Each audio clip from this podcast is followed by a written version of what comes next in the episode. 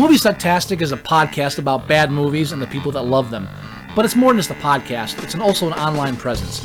If you want to know more about Movie Sucktastic or want to become a part of Movie Sucktastic, you can find us on Facebook, you can find us on Twitter at Movie Sucktastic, you can find our blog at boothreviews.blogspot.com, or if you want to give your own reviews that we might use on the show, you can go to reviews.moviesucktastic.com and check out our, our own little lunch.com community for Movie Sucktastic. Check us out and become a part of the show because the only thing more fun than a bad movie is sharing it.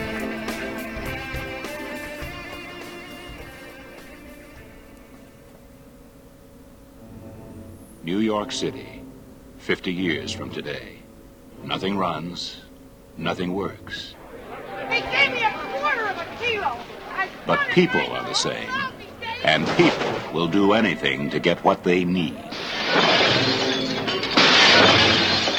What they need most is Soylent Green.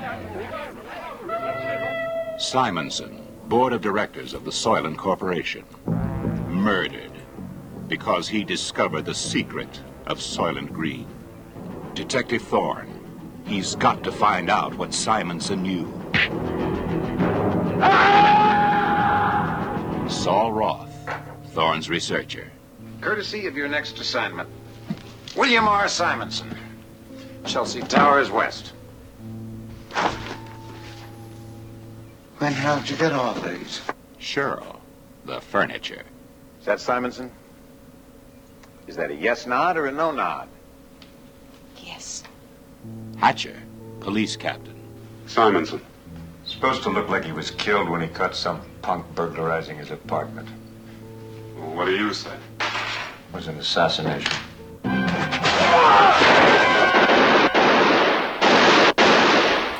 Tab Fielding, bodyguard. Why would you leave that door open?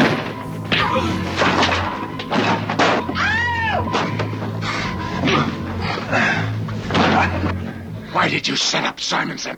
Charlton Heston, Edward G. Robinson, Leigh Taylor-Young, Chuck Connors. Fight for survival and solve the most bizarre riddle ever to face mankind. This is the police. I'm asking you to disperse. The supply of Soylent Green has been exhausted. Why does Soylent Green mean life? You must disperse. The scoops are on their way. Why does Soylent Green mean death?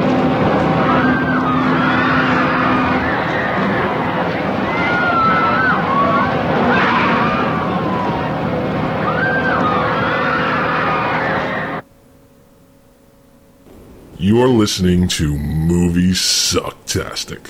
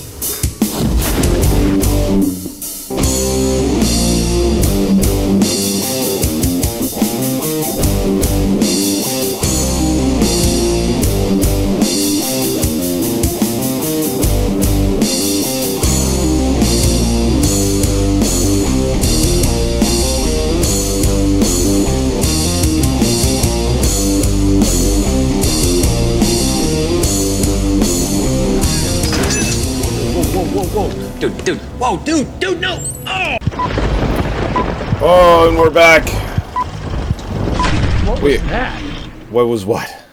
What did you play the first 10 minutes of the film? Uh, n- well, I'll, I'll, I'll apologize. no, no one asked for that, sir.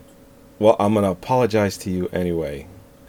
Um, well, actually, what I ended up doing was I had to play a trailer. We always play a trailer. Right. But what I've been doing with our slideshows is I'll play a 30 second TV spot because I don't want to watch a two and a half minute trailer. Right.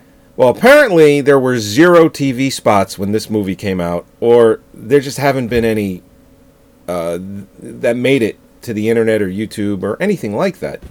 I, I had a really hard time finding a TV spot for this, like a 30 second or 60 second TV spot, and nothing. So I was forced to play the two and a half minute trailer Okay. Because I we always do it, so that's why I did it. Otherwise, I would have just not played something, but we never do that. So I was like, did Joey just like go to bed and not tell me? yeah, I, I I try not to do that anymore. Uh, and most of the time, I find a TV spot just it's just easy to find. It's nothing crazy. This couldn't find shit. So, anyhow, I mean, like even last week, uh, when we did uh, the world's greatest athlete, there was a thirty second TV spot. No well, problem. Disney, of course. I mean, Nothing for this. well, no. I mean, Soylent Green. What is the secret of Soylent Green?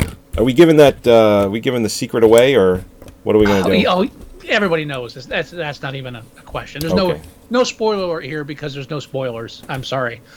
Ah.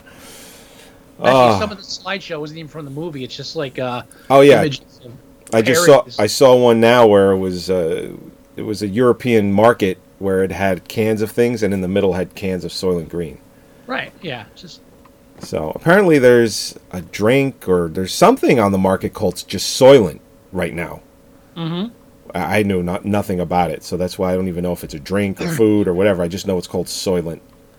so what else do you need to know? You don't need to know shit. So welcome to Movie Sucktastic. Yes, welcome, welcome. Yes. And uh, this week we will be we will be reviewing Soylent Green from 1973. Uh, we've been going over our f- new format change. This is uh, um, third week that we're doing it. So anyone that's new to listening, very quickly, we are challenging each other, starting with 1973. And when we feel that year has been exhausted, we will move to the following year. So this week is my challenge to Scott Cleaning house. yeah, and tune in. Oh, keep shit, listening. That's Be- right. This this is your challenge to me, which means I have to challenge you.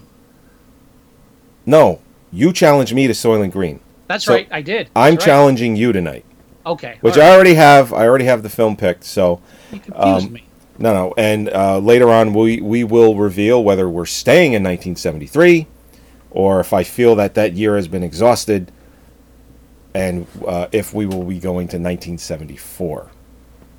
So we'll do that uh, after this review. So now I think one of the reasons why you challenged this to me was because you've you feel that this film gets a lot of high praise. It's considered a classic, It's overrated. and it is. Yes. But with that said, I couldn't help enjoying it though. Oh no! Again, I must. You don't have to hate it to admit that it has serious flaws. Of s- very serious flaws. Right now, I'm going to mention. I it, since our last show, I did read uh, the Harry Harrison book uh, that was the movie was based on called "Make Room, Make Room." So, did the end of the film did it end that way in the book, Okay, or was The that book- just totally pretentious? outside of the setting and the characters, there's practically nothing in common. Oh, get out of here! Really? Yeah, and I'll go over some of those after we've talked a bit about the film. I'll go back and point out some of those because I think one of the serious flaws of this film is that it took a really interesting topic and turned it into a Hollywood movie. Okay. Uh, but I'll touch base on that later. Now, Uh, the the year that this film takes place in, the trailer says 50 years from now. Now, I'm assuming they mean 50 years from 1973 when the film was made. So, does that put it somewhere around 2023? Uh, I, rem- I remember seeing uh, something on the screen or, or somewhere where it said 2022. 2022. Okay. Yeah. Now the original. Now the I'm I'm going to jump in occasionally with little things like nuggets like this. In the book, uh, uh, it takes place in 1999. Oh, okay. That's Right, interesting. so they so they added a couple of decades on to make to make it more futury. Sure, they wanted to go past the year 2000. Right, Because and- during that time period, anything past the year 2000 and on was considered shit, we should have flying cars by now, and we still have traffic, and you know air pollution. Yeah, and you know, it, yeah. Um, now the film and the book are both on the uh, concept of overpopulation of the of the globe, Right. uh, and uh, co- combined with uh, and in, in feeding the depletion of both the depletion of natural resources and the uh, dis- destruction of the ecosystem. Yeah, by- it's it's to- it, it's completely destroyed uh, to the point of where it's hot all the time. Greenhouse effect is is run rampant. I mean, like that that is the during the day, that is what they're living in. It's like over ninety degrees that- all the time. There was one point in the film where he goes in and they have central air uh, in the in the the what was it the um, The rich people house, the rich people house. It had a name. It was something West, uh, Chelsea West. Chelsea, yeah, Chelsea Yeah, West, which, and- which is which is the same in the book. I'm gonna Yeah. throw those things out there. So, and he goes in, he goes, uh, Do you know it's still 90 degrees outside? and they're all in there having a good time. They're painting their nails. And it was a, like, a, almost like a girl, sl- it was all an all girl, like, slumber party or whatever. Because, uh, Cheryl, No, or also known as the furniture, Furniture. Uh, okay. uh, Yeah, was but- having a get together of all her friends. Yeah. Uh, let, let, let me touch on that later. Later? Uh, okay. Yeah. So so the the film pretty much follows, uh, for the most part, uh, the main character. Was his first name Andy? I gotta remember. In the Sure. book, the first name's Andy. You mean the, the guy, the, the CEO that got killed? no, no, Charlton Heston. Oh, uh, no. Name's- His name wasn't Andy. Well, well, his last name's Thorne. Everybody just calls him Thorne. You know what? Uh, yeah, and that's probably called Detective Thorne. yeah, and on IMDb it's Detective Thorne. So I don't think they referred to him to anything other than Thorne, because I watched this with the subtitles on because I I watched it upstairs, and I always get from Mayor that it's always too loud, and this isn't a very there isn't a lot of action in this film. There is a little bit, but there's more dialogue than there is action and things of that nature. So there's uh-huh. a lot of people talking to each other throughout the film. So I threw the subtitles on so that I could catch anything that I might have missed because the volume was low to appease uh, my wife. Yes. So, so I saw Thorne on the screen constantly. I mean, I heard it, but I also was reading it throughout the entire film. I didn't read Yeah. the, anything that said Andy at all. Right. All right. Well, I'm, I'm, I read the book, so that was what threw me off a bit. Because I was trying Okay. to remember. Because the weird thing is, uh, all the other characters, um, uh, most of the other characters, uh, Cheryl, Tab, Saul, um, Kolozik, they're they're all those names are right from the book. But in the book, Okay. the main character was Andy Rush, R U S C H. That's interesting. and and someone decided that that wasn't masculine enough for Charles. it was probably Charles. I'm not going to be anyone named Andy. What am I, a lady? You get it? I'm a thorn in the side. Yeah. Ah, yeah. So I, I, I'm not quite sure why they made that change, but I probably had something to do with Charles Charlton Heston. From my cold dead hands. All right, calm there. Calm down, Charles.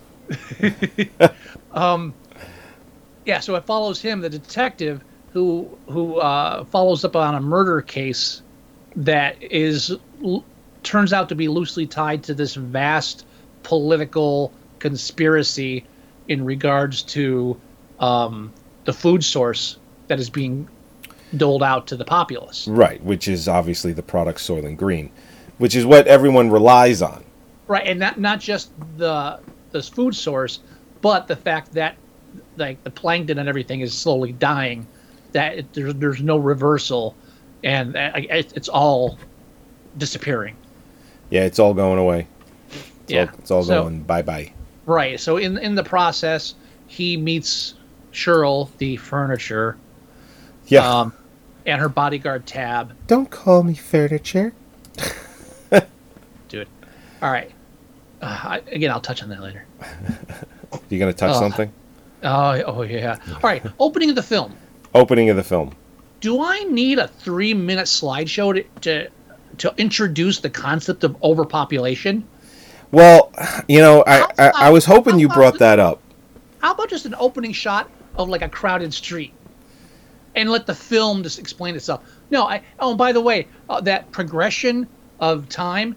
If For some reason, the future events all had pictures of people from the '70s. I could tell those hairstyles don't change. I was hoping you were going to bring that up too. Um, yeah, I mean, they didn't have anyone in plastic suits or any flying cars. It's just like this is the year 2022. It's 50 years into the future, and yeah, shit really hasn't changed much. Now, with that said, I guess when time kind of stops, when you have the kind of apocalyptic style future, plague style future that they have, I guess sh- a lot of shit isn't going to change. Right. Much like in the book, uh, with with the depletion of natural resources is also a depletion of manufacturing. They can't make anything anymore. Yeah, and, So and if they every- do, it takes forever. Right. So everything is is uh, from cannibalized parts or jury rigged.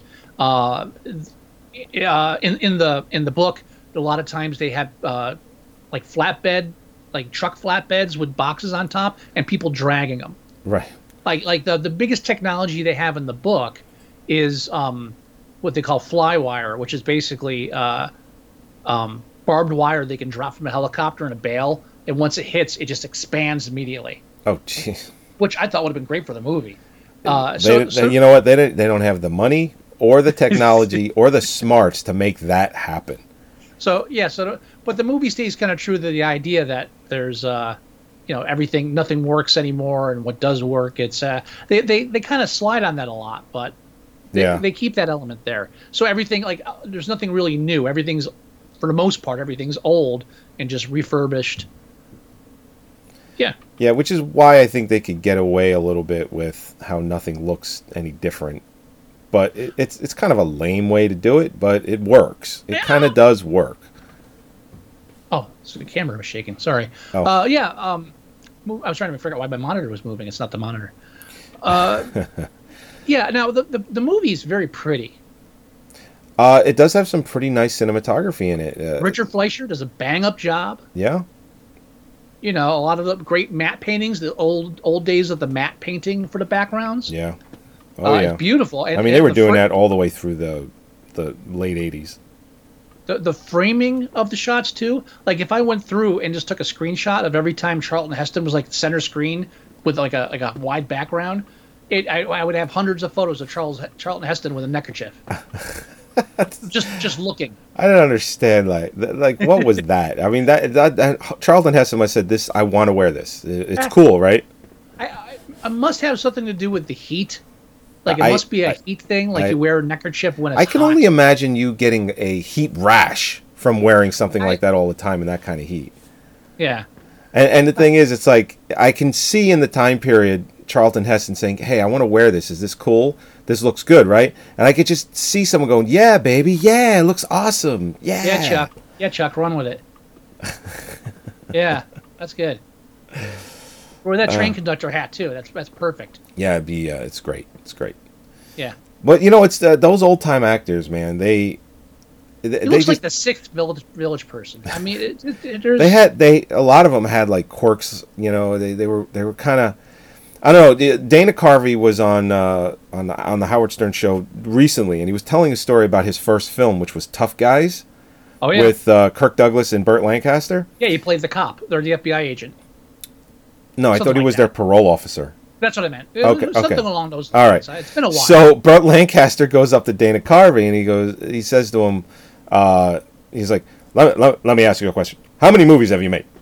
And Dana Carvey's like, well, this is my first one. He goes, ha, this is my 73rd film. This is your first movie. I've made 72 more movies than you. like, and Dana Carvey tells his story. He's like, that's just kind of the way he was. He just kind of had that weird kind of, uh, you know, comedic, you know, uh, take on things.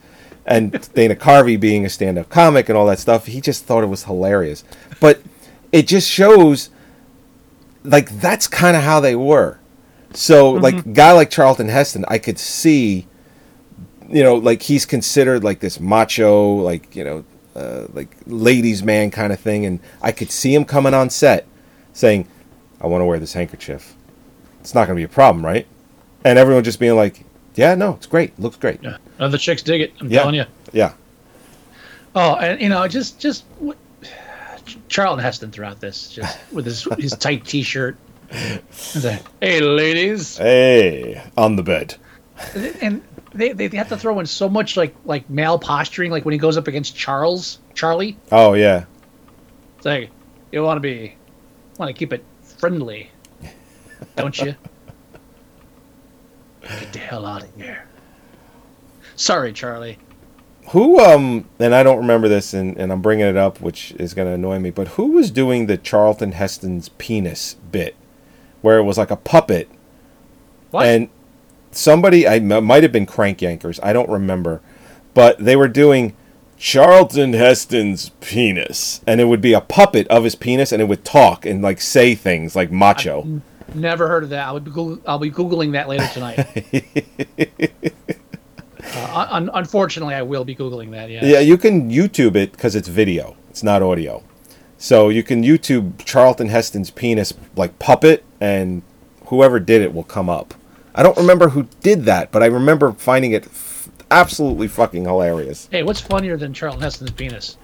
I don't know. Maybe Charlton Heston getting shot. that never gets old for me. I love it. Like, I- all I can think of is during like the final chase sequence when they're shooting it and like they they, they shoot him and he's like struggling in the grass. Says, "My God, the Second Amendment sucks." oh.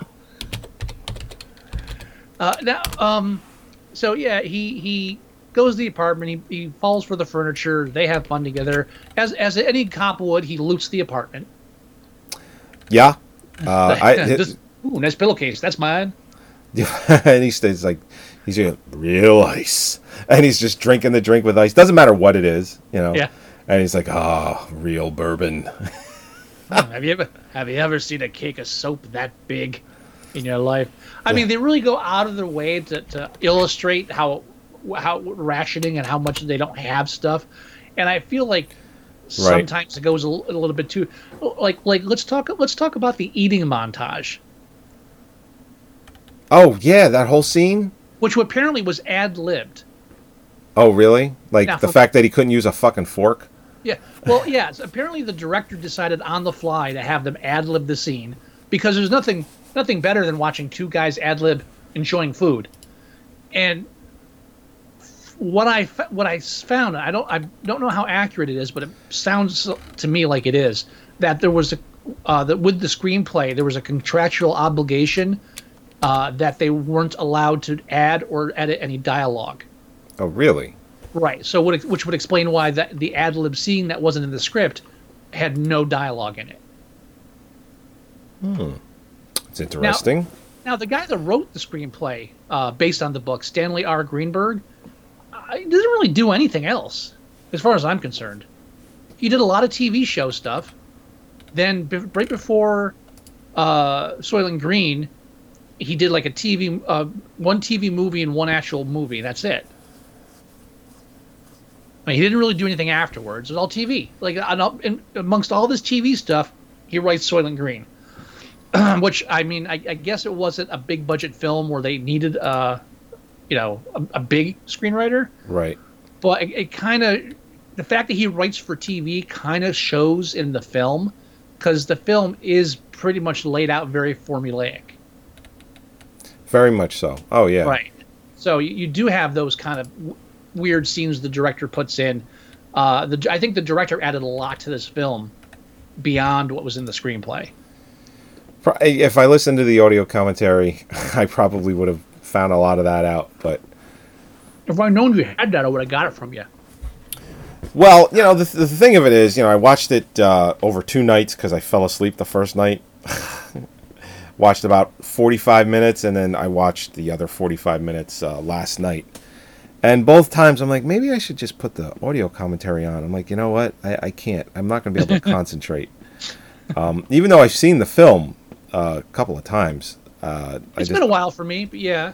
yeah, the last time I saw anything for this was um, uh, the scene with uh, uh, was Saul, Saul, Saul, right? yeah. yeah, there was the scene with Saul where you know the the whole montage that he watches. Oh yeah, yeah. Yeah. It, they're in the um, in the death chamber or whatever you want to call Yeah, it. which is beautifully done, by the way. All the video and everything, and Again, great direction. You know, like they ask him, you know, what he what's his favorite color and uh, what he wants to listen to, and he was like uh, orange, I guess, and classical, light, classical. Yeah, I, I know when I die, I'm going to be led there by Dick Van Patten. That's just how it's going to happen. It's gonna be, yeah. Yeah. No, no, no. Now, Edward G. Robinson, let's talk about him. He's his roommate, Saul. Yes. Now, in the book, they were just roommates.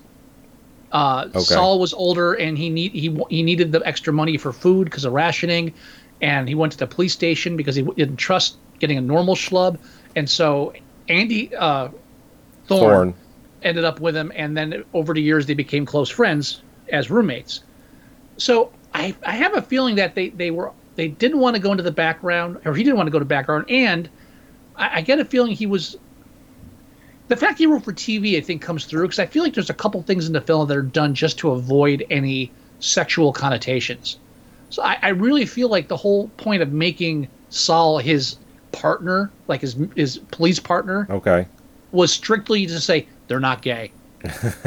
no, they're not gay. Don't don't let the neckerchief fool you. They're not gay. Well, I don't know if well, I maybe I don't know if during that time period that that was something that people were confused about. But not not. I'm not saying confusion. I'm saying we're talking about a screenwriter who writes mainly for television since the uh, what was it? It looks like he was back in the '60s. Yeah. Um, Maybe the maybe Uh, even the late 50s, no, no, early '60s. early 60s. Okay. He's he's writing like uh, Route 66, uh, the DuPont Show of the Week, the doctors and the nurses. He's you know straight stuff. So I'm wondering if there's just a, an imp- uh, like an impulse not to do things like that. And I think that's my, the only theory I can come up for why the whole furniture girl thing, the furniture thing. Oh, prob yeah, probably. Right. Right. So, I mean, okay, it's the future. Human is humans are being devalued. I get that. Uh, these are women who are rented out with the apartments. Right. Hence Right. the furniture title. They're whores. Yep. Okay. In the book, they're just whores. Oh, really? Yeah, this whole furniture thing is no nowhere. And there's a couple of things you'll be surprised aren't in this book. Uh, the, the whole whore thing. Uh, Cheryl is not part of the company or whatever. She just met that guy one night, and he ended up taking her in. Uh, and, and and by the way, and also the the guy wasn't nice like the in the movie. In the in the book, he was an ass that beat her, and everybody was happy when he died. Oh. Okay. Yeah. Yeah, they made him mar- a kind of not a martyr, but kind of close to it because Charlton Heston is trying, uh, Thorne is trying to figure out why he was murdered because he believes that he it was made to look like a burglary and he was murdered. And Charlton Heston Thorne, he's like, no, it was an assassination. He was killed because he knew something, and I need to find out what that is. Here's another one for you. In the book, it was just a burglary gone wrong. Oh, really? Yes. Also, so guess I what- guess none of that was interesting enough. Uh, well, the, the the book relies on the inter- what's interesting in the characters and the and the events that they they survive through. Right. And I guess with this was like, yeah, this is not snappy enough. You know what we need? We need a conspiracy. Yeah. Because guess what's not in the book? So the conspiracy. Oh, the conspiracy. okay.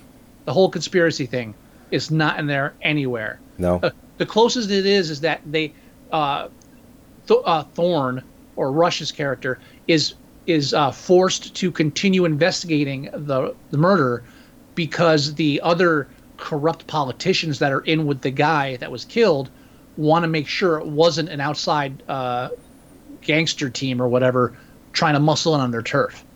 That's the motivation for him staying on the case for like six months, or in the movie a week. It, yeah, it was like very very short amount of time in the movie. Obviously, Now, and then I, I again- thankfully a short movie too. right? I mean, so that's what they were aiming for too. They, the book takes place over I, almost a year. Uh, but they said, no, this is no good. We, we can't follow up these people for a year. So we just condense it into like one story, takes place over a few days, Wow. Which is what you do normally for TV movies. I mean, it's, it's shit's just like, it's blatantly obviously what happened to this. Well, the problem is, I mean, we're in a time period where even going into the 80s, movies felt like TV movies unless they had large, large production value and sets and things of that nature. And even music composed by people that did TV movies, they did it for theatrical films. And it just it it poured way into the 80s. It- there wasn't there was a point in time where that turned. Well, um, and thankfully. that's because and that's because you had this talent of television writers when television was the main stage, flooding into the Hollywood market. This Right. guy's a perfect example. Yeah, You definitely. know? And again, he wasn't even a vet. We're talking ten years in television before he wrote Soylent Green. So it's not like he's like a thirty-year uh, industry uh, pro. This is just somebody who's been working in the industry, and it's okay. Look, you know, this guy is good. He got some stuff done. Let's make a film. I have no idea how he got the part. I didn't re- I got the role. I didn't read that deep into it. Yeah, no, I don't, I don't know. Yeah. So Um, yeah, I mean, so so I mean, Charlton Heston, the whole thing with him. Oh, well, let me loot this place. Um, to hear my my stack of goodies. You get your cut. Uh, the the uh, sanitation people will take the body away, and I'm gonna bang the uh, furniture for a while. Uh, and, and on, on, meanwhile, on the bed. right, and he's such a great detective too. Someone's telling me And they're good at it. because I can't find them. I'm gonna go beat up Tab. Let's go beat up Chuck Connors. Gunsmoke. Uh, uh, I can't think of anything funnier than the fight sequence between Ch- Charlton Heston and Chuck Connors. I, I forgot Chuck Connors was in this, and I'm watching. I'm like, oh wow, that's fucking Chuck Connors. Oh man, this is like when they're like uh, kick to the crotch, ah, Girl. high kiba, foot to the head, judo chop. It's like that's why the Aus, those Austin Power scenes where he's like judo chop, and he does that stuff. That's why that tends to be funny, because they did that in these movies, but they didn't say it. They just kind of did it, and he's like yelling it out loud, which makes it, you know, it makes it comical. Sure. So, but yeah, it's like there was one point where he, like he did this karate chop to the side, and it was just it was so poorly done. Now, wh- wh- when he realizes he's being uh, tailed, Mm-hmm. it's while he's walking home on Yeah. the deserted street. Yeah, On the completely deserted street. it's like he's tailing me, and he's There's- good at it. There's 40 million. In the book, it's 35 million population of Wow. New York City. For some reason, the movie upped it to 40. Forty million. I'm pretty sure that was in the opening. Now, does the book I- explain uh, like what's the population for the world like? Is it just Yes. like Um, just yeah. He estimated in 1999 it would be eight billion. eight billion? Right. He was only up by a billion. At, at, in 1999 it was seven billion. Are we up to eight billion now? No, no. Uh, well, maybe, maybe I don't know. I didn't Well, look. we were up. up to seven billion now in 2019. No, no. 19, 1999 was seven billion. I, I think we're around eight now. Jesus Christ! So he was off by a billion for the time frame. It took us 20 more years to get there. Now for New York City, his estimate was 35 million. The movie up to the 40 because round number. You wouldn't want to confuse audiences with fives. Right. Um, in 1999, the actual population of New York City was around seven million. Seven billion. No, million. We're talking. Oh, oh, New York City, New York City. Oh, okay. Yeah, I think it's just around ten at this point. I I don't even think it's that high, Yeah. but uh, it, it was around. It was roughly seven million at the time of. Well, I mean, the, 7.5 the, the, 1999. So don't he was he was off by like you know 27, 28 yeah. million. Well, I don't want to say they go through great lengths because they don't, but they do show how overpopulated it is. Like, for instance, when Charlton Heston goes indoor, Indoors. well, it's like when Charlton indoors. Heston goes down a flight of stairs, he's got to go over a hundred people, like sleeping on it. Yeah, but there are Even s- outside is the same way. here's the problem is this is a film about overcrowding overpopulation and yes there are scenes of like the crowded church and the crowded stairwell and there are a couple of street scenes during the day where there's a mass crowd but and they throw in the fake, the, the the bullshit explanation of, oh, there's a curfew. Oh yeah, Yeah, yeah. I'm, all right, and I, I, sure there is. so every time someone goes out at night or in the evening, it's a desolate fucking wasteland. Why? Because overpopulation. Everybody seems to be very, very sleepy once the sun goes down. Yeah. And here's here's my argument, because my wife was watching half of this with me. She gave up halfway through. But I was she, she, I was like, this is bullshit. There's nobody on the streets. There, there, there should always be people everywhere. This is overpopulation. It's the whole point. If you could fit everybody in the buildings, she's like, but they're all in the buildings. No, if you could fit everybody in the buildings, they would they you know they wouldn't have to be outside during the day all day like that. Bullshit. So she brings up the curfew things. Yeah, but they said there's a curfew. There's not a lot out there. He's just a cop. That's why he's out there. And you know why I call bullshit on that? Why is that? Get, can you guess? Why they call bullshit? Why you're calling bullshit on the curfew? Yeah. Uh You know what? You know what else you you see if there was a curfew, the mandatory curfew that oh, you would see people patrolling the streets. you see people enforcing the curfew. Yeah, yes. of course. No, not a soul. There's nobody Not around. one. No one. Yeah, Why- there's no one to keep them inside. Uh, or uh, yeah, the, the, yeah. No, okay, I follow you now. Yeah. It- it's just a lazy excuse for. Well, I mean, again. Well, they don't have the uh, they don't have the budget. Uh, They they, they don't have the beautiful, extras either. So Yeah, it looks beautiful too, but I mean, yeah, like Charlton Heston like limping up the empty street uh, after uh, Edward G. yeah. Robinson. Oh, you know what? They didn't seem to have a problem manufacturing uh, bullets. I'll go one further. How come? How come everybody's on welfare and they're all wearing rags, but they all got the same goddamn hat? I maybe Really? giving that away at the Soylent Green. Uh, Is that part of the welfare thing? Here, here, Here's a your hat. Here's here's a hat. You're gonna want the hat. you need the hat. Why are we wasting money on the hat? I mean, and oh, and, and when when the uh, when the um the young hoodlum Gilbert, I think he was, Right. uh, when he first he, when he sneaks to Chelsea, see he climbs down into that uh the moat, the empty moat. And, uh, and that's one thing I thought was funny. My wife was watching me. She goes, "What is it supposed to be a moat?" It's like I don't know. I guess so. It's just like an aqueduct. In the book, it's a moat. It's a moat. Yeah. Although in the book, it's filled with garbage. It's not like clean. oh, okay. Uh, but as he's climbing down, they got the long shot with the beautiful skyline, Yep. and he's cl- and he's climbing down. He's running across, and he's like trying to get up the other side. And like, there's a bridge right there. there there's the, there's a why use the You bridge. could just walk across that. just walked across the bridge. It's right there. We can see it. He's like banging holes in the thing to try to climb. There's a bridge. Yeah. Doing. Doing. Yeah, when he was banging it, it was just like, man, that's loud. Yeah, no one noticed that. Yeah, it was exactly. That's what I was like. That's really loud. His ultimate stealth stealth mode there. Ultimate. Ugh. I, I mean, So we haven't revealed what Soylent Green is because I think we're getting close to Ah, uh, ju- the ju- climax of our review. do the voice. Soylent Green is people.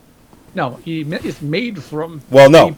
Isn't Well, he says that first, and then the end of the film with his hand where they freeze No. frame it, he Yeah, I don't want starts saying "is people." I want that first one. That's the that's the Soylent Green is made of people. because he does that that that people like it goes down. People. Yeah. People. after after you know what the one thing I will give give the filmmakers a credit for during all these action sequences, uh, casualties, innocent bystanders. Yeah. Holy shit! In the first crowd scene where Gilbert tries to shoot him and they, hits the lady in the head, Yeah. it's like, oh my! Oh, Collateral the- damage. Can we talk about the dump trucks? The uh, yes. Okay. Okay, iconic image. It's on the movie poster. It's one of the few things they always show. Yeah. Ha- if you if you do a search for screenshots from the film, half of them are of the goddamn dump trucks. Right. Now, I give partial credit for the idea of you're just using old technology for new things, and I and I'll, I'll admit it looks cool. Oh yeah. All right, I got a couple problems with those scenes. What what are your feelings on it? Um, I'm kind of indifferent about it. I didn't. I didn't really care all that much. I, I got to be honest. It, it just I, I didn't. Maybe you can sway me. Well, uh, my my problem is whenever they showed those those buckets hit the ground repeatedly, because for some reason we need to see that over and over again. Or you? Oh, you're not talking about the dump trucks. You're talking about the scoopers. the scoopers, I they're they're garbage. I'm thinking the dump trucks that he's like chasing like near the end, like to get to the factory. Oh, those are garbage trucks. Well, they're dump truck, garbage truck. That's what I thought you were talking about. Okay, Okay. no, we're talking about scoopers. Okay. But the right scheme, yeah. Okay. My, my mistake. Um. Well, I mean, I felt that. Yeah, I I don't know. It, they probably could have used something a little better than that, but people probably would have gotten really hurt because uh, the people are climbing on these things, and or they're trying to scoop people up, and the, you had a bunch of stunt people like doing these crazy stunts, falling in, and it looked like there wasn't really any kind of padding in there. There- so there they were abusing their bodies for these scenes. Yeah, no, there had to be injuries. I'm not. There looked like there were some serious injuries. I, I thought it was a pretty. I, I I don't know how effective it is to scoop up your rioters like that. Uh, I- I don't think the scoopers were large enough to have made a dent in that at all. I think Yeah. enough people could have charged the sides and gained access and you know killed the the driver and taken over the scoopers. And and I also feel I'm that positive of that. in these scenes where you see the street, street's awfully clean. Yeah, There's like no, nothing. The street's like like a st- street sweeper sweeping through there. Yep. This is this is a street that is swarming with people nonstop all day. There's no garbage on the ground. there's no garbage and they're carrying stuff to get you know, like water and Soylent Green and there's just there would normally be just shit everywhere. yeah, there, there was more garbage left over from the Orlando Trump rally. Uh, hell, there was more garbage when I, after I had my son's ninth birthday party two weeks ago. There you go. There's right. More garbage that day. Yeah. So So I, I, I, think there's a lot of limitations that the filmmakers, uh, um, and I don't know how demanding audiences were back in the 70s. I guess not much since this film is so ho- widely reve- reve- revered. But uh, I mean, there's just a lot of corners cut on the idea. Uh, you're trying to do a film about massive overpopulation, but you're just unwilling to go the extra mile and make sure that all your scenes are vastly overpopulated. Half of this movie takes place in large apartments with two people talking. right, right, yeah, A good, good, good portion of this film is with people alone in a room talking, and we're trying to talk about overpopulation. Not helping. no, I just strong. Uh, I mean, the fifth time it's like, come on, why? You know, like uh, I'm going to go to the exchange. This is where we keep the books. And he goes, oh, this great vast room with like four people in it. Yeah, how how did this get by? yeah. It's like, and Charlton Heston can go to Chelsea West anytime he wants. Apparently, it's just like there was like no issues. I'm a cop. You'll Well- spend life in prison for you know the, confronting me or hitting me. Yeah, yeah. It's like he he went made sure he, he's like you want life in prison. It's like come on, Come on, Chuck. it's a lot of power. Like he had a key for those special phones that he that he, only he could use, and they were cordless too because he was running around. Come on, help me! He's like right. It wasn't uh, connected at all. Like obviously it's you know future phone. In 1973, it's like a phone that's cordless. That's amazing. Yeah, uh, yeah, and I don't know how that's being kept up. I yeah, mean, right. They can't they can't make parts for anything. Yeah, the, the the book was a lot more into the detail, which a book has the the luxury of doing, but really in, more into like how the infrastructure is flawed and a bit more into politics. One other weird thing is that in the in the book, um, what's his name, uh, Santini Oh right, right, right, is, a right. ju- is a judge. oh, is he? Yeah, No. but we have to make sure it's the government is corrupt, so we, we'll make him a governor. It's like really basic television writing. Yeah. I, I just, uh, mm, Mm-hmm. yeah. Uh, now, now about Soylent Green. Yes. Guess what else is in the book? What else is in the book? Soylent Green is not in the book. Oh, I said that before. Okay. Yeah, yeah. I was guessing that it wasn't in the- that in I the wanted book. to wait for the reveal. But yeah, Soylent Green not in the book. Is there anything uh, according to the product? Just Soylent is in the book, and they and they make Soylent um, like uh, Soylent meat, Soylent burgers, Soylent uh, steaks. oh, I see. Yeah, so it is a. It, it's supposed to be a bean product, whatever. But they they make protein relevant like uh, pseudo meat out of it. They don't sell it as crackers. Crackers. Uh, there are crackers in the wheat crackers in the book, and I guess I guess uh, the screenwriter was like, well, let's just combine the two and and call it quits. right. Right. Um, now, guess what Soylent isn't made from? People. Not in the book. Not in the book, huh? There's no, again, there's no cannibalism. There's no conspiracy theory. It's just a shitty, shitty world getting shittier and shittier. That's it. Edward G. Robinson. You know how he dies? In, in how his character dies in the book? No. He breaks a hip. Oh, come on. He breaks a hip uh, at an anti uh, at a counter protest to anti birth control protesters. because they're trying to pass a bill um, making it more making uh, contraceptive Right. contraception more accessible, and so he went there to, to rally in support of that. They, they pushed him down and broke his hip. He eventually died of pneumonia. Oh, dear God. Yeah, that's that's it. He didn't follow his body. He's just like, oh yeah, he's dead. Broke a hip. Yeah, and and the girl leaves him. She leaves. Yeah, she's like this this world's shitty. She goes back to the rich guys. Of course. He does he doesn't like martyr himself. Like I want you to stay with him for as long as you live. Live!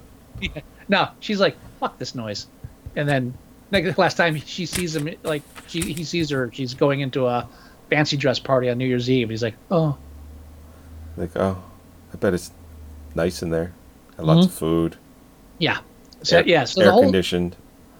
Yeah, so the whole the whole Soylent Green is made from people thing is purely the the this the const- construct of the film, and uh, I've got one major gripe with the the whole revel the scene where they reveal it. Okay. Just one. So so he follows. Oh, by the way, remember I complained yesterday about you giving me a film where everybody's already dead in it. Yeah.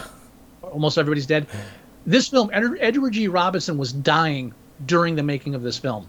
Yeah, didn't he die like a year later or a few No, months? Like, like days, days after production wrapped. Jesus Christ. Yeah, days. What did he die Um, from? Just old age or what? Uh, I I forget. Uh, I think it was like a combination of that or cancer or something. I'll look it up. But but he knew he was dying, and he didn't tell anybody. And so during the filming of this film, he filmed his death scene, okay. But knowing he's gonna die, oh, that's fucked up. like days before he actually dies.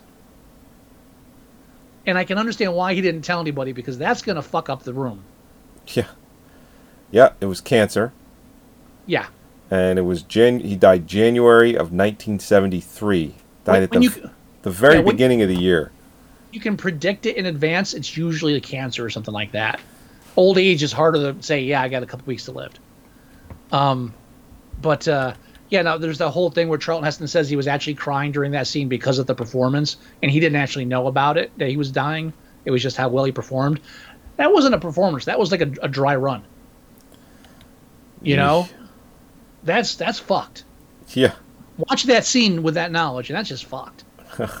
I mean, there's no bouncing thumb like in uh, the Sting, but Wow. that, that, wow. that that is, that takes the wind out of that scene. So then, then Chuck follows the uh, the body. Yeah, it says here died two weeks after he had finished filming Soylent Green. Mm-hmm. Wow. So he follows the body. Yeah.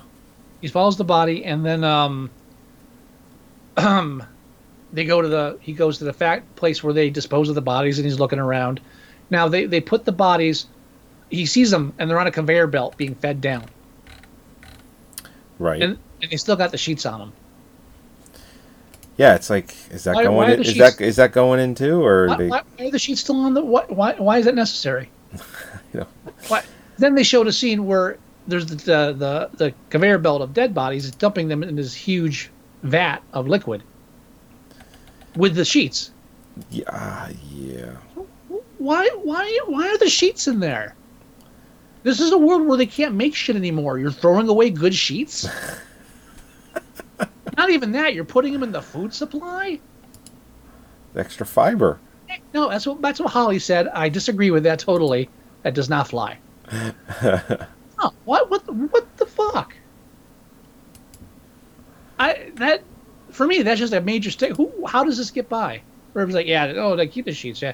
Well, we can't obviously we we can't show dead bodies. Yeah, they were they weren't doing that. They didn't again whether they felt it was uh, something they didn't want to show, but it really probably just came down to money. Yeah, there, there's weird differences from the book that it's just like like here, here's something very weird that I find. Now in in the book, uh, Charlton Heston's character was uh, he didn't loot. He was much more honest, uh, much more straightforward. Whereas in the film, they've got him like this kind of like uh, you know he's corrupt like the system to a certain point. Right. Uh, but he'll step in and defend it when Charlie starts slapping around the furniture. but in the the the the, the woman with the Keep baby tied to her, Friendly. Yeah.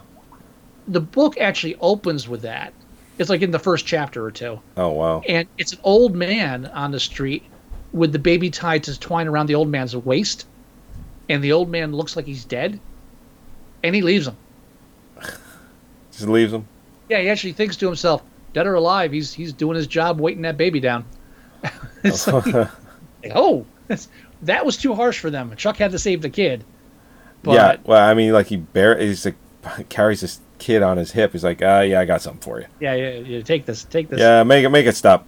You know, making noise. Yeah. I, I thought the the priest character, well, who's not in the book at all. I thought he was. Uh, Yeah, I'm not surprised about that. I I liked I liked his him though the acting that character. Does a and that was a little nod to the book there too, or the the priest says uh, we have to make room. And there's that theme of the book's make room, make room. So, that was kind of cool. But I mean, I mean, it's just one of those these films where you know over the over the decades, everybody's like, oh yeah, remember that it was great, Soylent Green. It's it's easy. It's like Rosemary's Baby. It's easy to remember. Oh yeah, what'd you do to his eyes? Is the kid's baby? Everyone forgets like the details of the film. Right. He just remembers the big catch. That oh yeah, remember when he yells? And in, in some ways, it's a bit uh, ironic, uh, but in, in a lot of ways, it's not. People will still look back and say, oh yeah, that film was great. So it's not. It's really not. It's a made. It's it's a very very pretty made for TV movie. Yeah, and a lot of films fit that bill. It was just a time period. They couldn't. Yeah. They did not break out of that shell for probably another twenty years, where a lot of the uh, and the one the films that didn't feel like TV movies were the ones that excelled, the ones that got nominated for Oscars, because they they broke that mold. Uh, even back in the 70s and 80s, you could always tell a film was just different. You know, like the movie I'm challenging you to is basically a made for TV film with nudity, is really what it comes down to. So, Was there really that much nudity? the movie this I'm, film. no, there was no nudity in this film. No, no. There was barely even side boob. You know what? The, it even has The movie I'm challenging you to, uh, you two, will completely fix all of that. By the way, I'm just looking right here now at the rating. If I'm not mistaken, this film has a TV rating. Well, I'm looking on IMDb. It's um, let's see on IMDb. I'm seeing TVMA.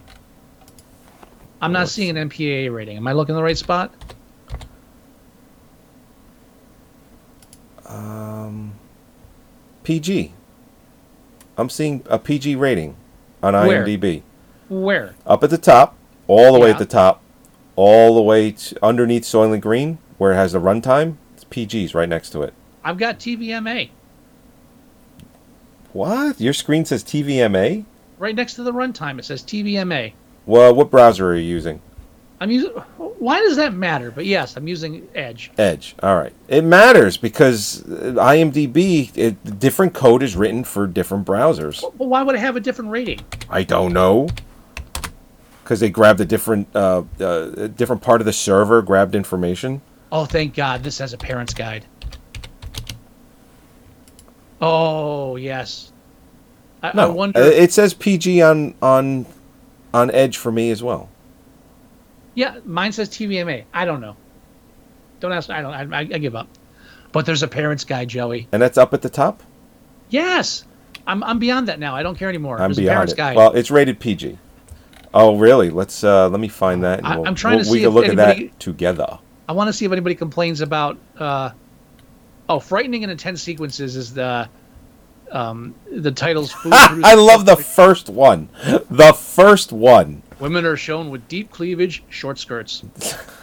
for sex and nudity. It's like, are you fucking kidding me? A woman disrobes, her upper back is seen, and she goes under a bed sheet. Oh my god. There, there's a split second where I thought I was going to see Chuck's junk. when he gets in that bed, there's a split second where it's like, oh, there's like so close. A man undresses, his upper body is shown and joins her. They kiss. Attractive women are referred to as furniture. I, I- don't like that either, but for the wrong reasons and wrong punctuation form. Uh, violence and gore. A man slaps women. One has blood from her lip and she whimpers. Oh yeah.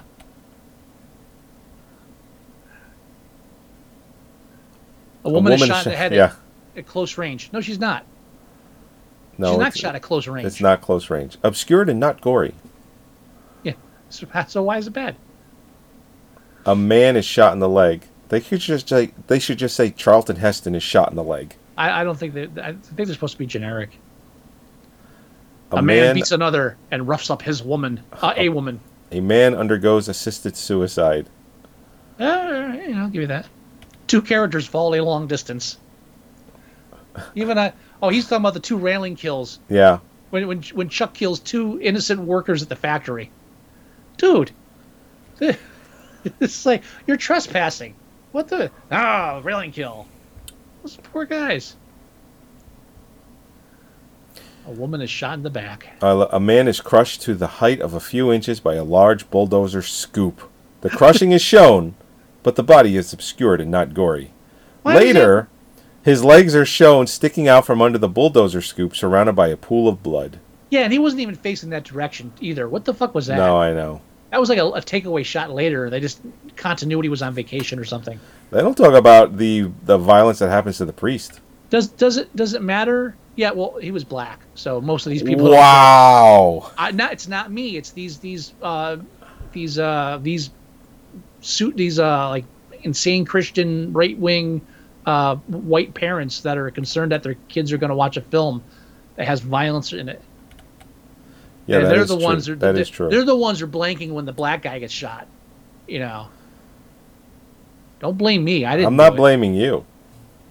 Oh, I love it when they count the profanity. Two instances of son of a bitch. Thirteen instances of damn. Blank. Well, what is the blank? What is that? Phil. Damn. Damn. What? I don't know. Damn. Usually it's goddamn, and then they blank out God. Right. Maybe just think they got it backwards. Uh, What else would it be? Damn blank I don't know. Ten references to, deity. Oh boy. Some of them may be seen as respectful, while some may be seen as disrespectful. They get they didn't even put God. Uh, ten references to deity. Wink, wink. You know which one. Two instances of the word schmuck. One instance of the word bullshit. Twelve instances of the word hell. One may refer to the location. Does that matter?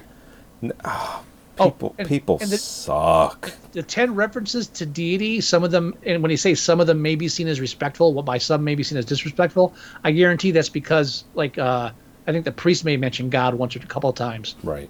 Yeah, so it's like, oh, a priest said it. I'm confused now. I don't know. That was that's going to chalk that to a maybe.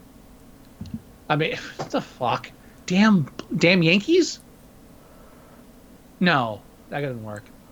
I don't know. I feel like it's goddamn, and they did it backwards for some half-ass reason.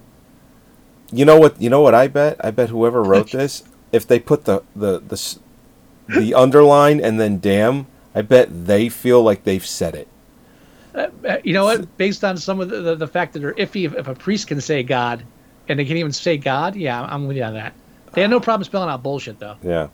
Oh, people uh, people smoke cigarettes. A man Oh, tries a this one. cigarette. Let Oh, me, go let me say this one. Let me say this one, please. okay, please. go ahead. Go ahead. A man man tries a cigarette and expresses pleasure with the experience. I'd smoke two or three a day. If I could afford it. People drink alcohol. Oh man. That that line there actually just like describes like any evening. Yeah. Frightening and intense scenes. Heston's character searches for the first time they referred to him uh, in this at all. But before it's always you know a man tries a cigarette. It's Charlton Heston. He's the one that does has the cigarette in the movie. Uh, Charlton Heston's character searched for the murderer of the title's food producing corporation's president and discovery of the secret of this food.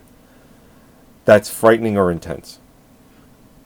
That's they just basically said the whole movie is frightening and intense. That's the plot of the whole movie. Yeah, very intense. Well, you know, Ridiculous.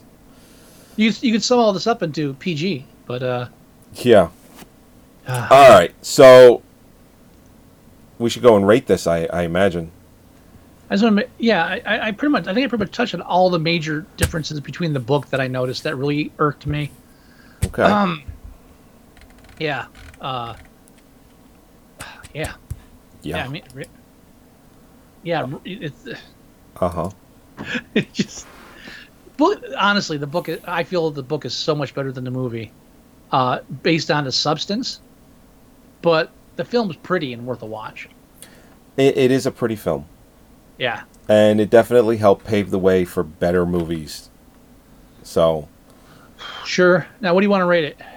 uh, well, it's currently sitting comfortably uh, at a seven point one on IMDb. It's a little high for me. Unacceptable. I I would go a six though. I think this is a is a, I think this is a six. I agree. I, and the only reason it's down to a six is because of the writing. Uh, I am not a fan of Stanley Greenberg. Sorry, sir. Uh, I actually believe he's dead. But I mean, I, I'm sure everyone is dead.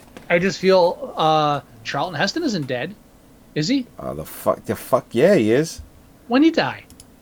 Let's find out. Oh, Are you just thinking of Clint Eastwood? Because he may live forever. no, no. Well, Leigh Taylor-Young has to be alive because she wasn't that old. Yeah, she's still alive. Charlton Heston died 11 years ago. Oh shit. Let my people go. uh, are you talking about the woman that played Cheryl? yeah, yeah, she's still alive. Is she still alive? Yeah, she. Wow, she's Yeah. had some work done. Uh, it happens. She's only 74 years old, so she's pretty young. Dick Van Patten can't be dead though, right? He's. I think he died not that. I think. Oh, he, yeah. He died uh, like not that long after Spaceballs, like 10 years. 2015. Holy Yeah. shit!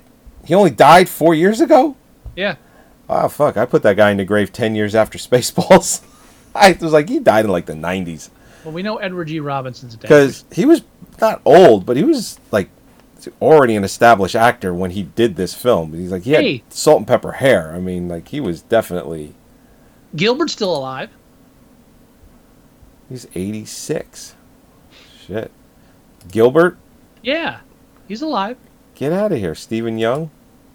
Yeah. Huh? He's eighty years old. He's the same age as my dad. So there's some young people here, or some people still alive here. That's not bad. Not bad. All right, so uh, yeah, Soylent Green is made from people. Made from people. People. People. That's, that's my new ringtone as of uh, tonight. Uh, okay. Yeah. So I have a challenge for you. Yes, please. Um, so everyone, if anyone has been waiting to find out if we are staying in 1973 or moving into 1974, we are moving into 1974. Really, nothing else in '73. Well, we we've meant well. There's a couple of things in 1973, but Uh huh. we've mentioned them on the show already, and I'm glad we didn't actually review them because I wasn't. I was like, you know what? They're they're okay. I mean, like we had Day of the Dolphin, that was uh, 73. What was uh, the Crazies was another one. Which we kind of covered that in our Romero episode. Yeah, and we did talk kinda. about the remake of the Crazies a little bit. We didn't review it. Yeah, and again, we we did bring it up a little bit when we did that. So I, I kind of felt like if we did Day of the Dolphin, we were going to have to do the Crazies, and then we would be moving out anyway.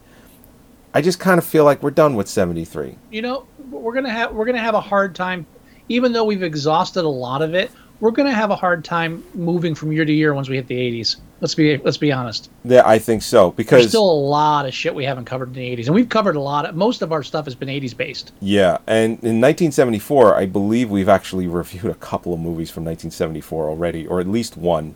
Oh, because I, w- I was looking at films from 1974 to try and get a, a challenge to you, and I think we're I don't think we're gonna be in 1974 very long.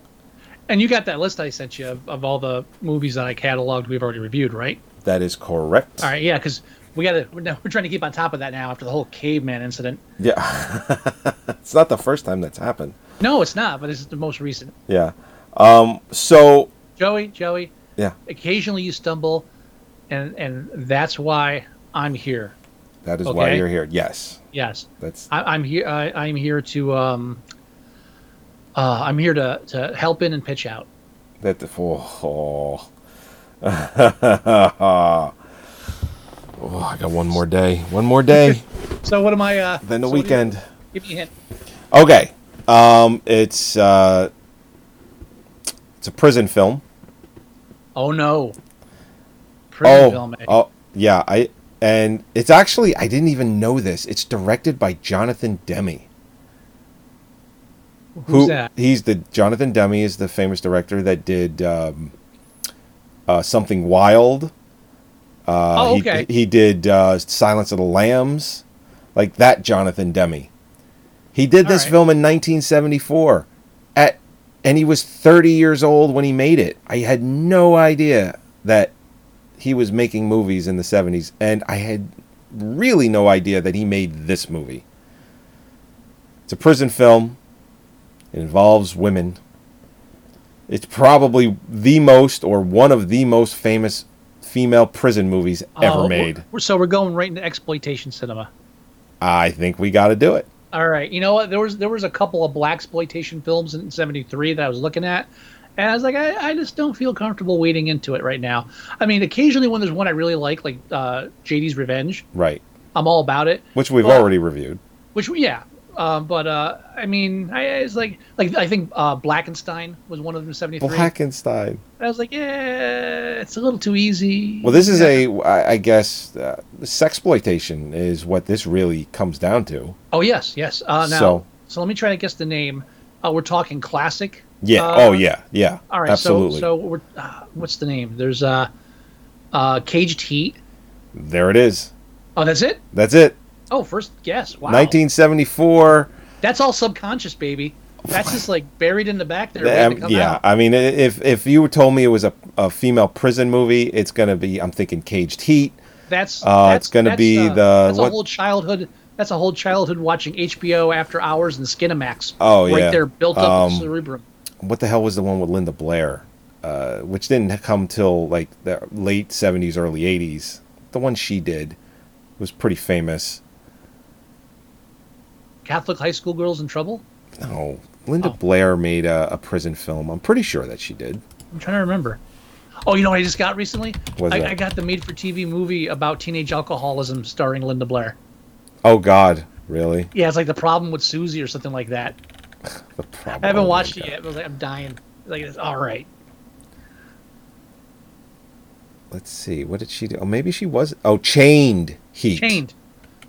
Yes. Chained. Chained Heat, which she did right before Savage Streets, which we reviewed. Well, which one did I just say? You said Caged Heat. Caged Heat. That's right. Yeah, and you got it right. all right. That's like, in my opinion, that's probably the most famous of all of them, and that's why I think we should review it. I'm with you. I, I think it's a direction we don't go into too often. And Correct. uh, yeah, I'm definitely And there. I- uh, it- you know, there was no nudity in uh, this film, and there's going to be tons of nudity in my challenge of Caged Heat. oh, can't wait for those slides. it's gonna, and you know what? We're gonna be able to do it. It's uh, we got to have those slides in the Oh, yeah. YouTube. Oh, Uh, yeah. it's got to happen. Don't worry. I'm going to painstakingly take my own slides for this one. Okay, good. Um, uh, and now we we have reviewed. Uh, we did Last House on the Left. Not the original, I think. Oh, did we do the original when we did the remake? I I think so. Okay, maybe. Yeah, we And, probably uh, did. And uh, I know we did uh, we did Rabid Dogs, which isn't really sexploitation, but they both have forced urination. They both have forced urination. Uh, Rabid Dogs was I was that episode one. Uh, it's, it's it's like one or two. It's uh, one of the first episodes. Yeah, I mean that was when we were, th- you know, kind of reviewing five, six movies in an episode where the review lasted anywhere from f- five minutes to twenty minutes, half hour. It, we were just cramming a ton in. and it was we were at that point we were just like, all right, I seen this recently, let's review it. We were doing a lot of stuff we'd just seen, like uh, Yeah. um, um, like uh, uh, Dead Snow. Dead Snow, and yep, we did a whole episode on Christian horror films, and we did a Halloween episode. We did Well, first Christian epi- horror films, that was me, by the way. Yes, it was. That's a, yeah, yes, yeah. it was. We did films like the, the House and Three and all that shit. Yeah, but no. And by the way, when we hit the '80s, uh, we're doing Black Roses. Oh, fu- fuck yeah. Yeah, we're finally getting that shit done. This is why we're cleaning house here. The things we should have done and never got around to it. Yeah. Um, you know, there's a new show on AMC called Nosferatu, and Oh. you know, the, the, it- when me just bringing up the Christian horror film of three, where it had you know T H R E, no, no, the number three and the number three, and it's like, aren't we over putting numbers in movie titles? And Mara is watching this show, and she really enjoys it. And it was on the, she put it on what last night, and I watched a little bit of it. It's okay, but the title of the show has the number four in it because it's Nos N O S four A T U, and it's like, Oh, that's that Joe. That's that uh, Joe Hill book. is that what it is? Yeah, yeah, Nosferatu. Yeah. Yeah, and it's like, do we? Is there is the four significant in some way, or is it just It- a, it's a marketing? It's a license plate. It's a So license plate. Yeah, it's, it's a personalized license plate on the cover. I haven't read the book yet, but the cover is a personalized license plate. It's Nosferatu. That's why it's like that. And, but even with that, uh, it's kind of dumb in my. But it's, It's, based, it's, but it's not a title. It's based on the book. I, literary wise, I, I give it a slack. all right. I That's mean, I'm me. still I'm still not going to watch it because I could oh. give a shit about anything vampire related. I don't know. Joe Hill's. Uh, I, don't, I don't know. I'd give it a shot. Did you hear that Friday the Thirteenth Part Three in 3D Oh. is going to be getting a 3D theatrical release? Wait, the third the third movie from 1986? Yeah, Really? They're going to Yeah. redo the 3D or something? that's what. Uh, yeah, that's what I heard. Um, I'm checking now to see if uh, I can get confirmation on this. Uh, Friday the Thirteenth 3D. It should be in the news if, if this uh, is accurate. You know, it's funny. This is the this is uh, year 10 of the remake of the original Friday the 13th that they did that they they announced a sequel for but never made. That remake uh, came out in 2009. That really bad Friday the 13th remake. But a really bad remake that actually made quite a bit of money. And they announced a sequel to it and it just never happened. So I imagine at this point they would just reboot that again if they were going to make more Jason movies. I mean, it's been ten fucking years. I wonder why what they're waiting for. If done correctly and they release it on at Halloween, they could probably squeak another four, five, six movies that make money pretty much guaranteed every Halloween.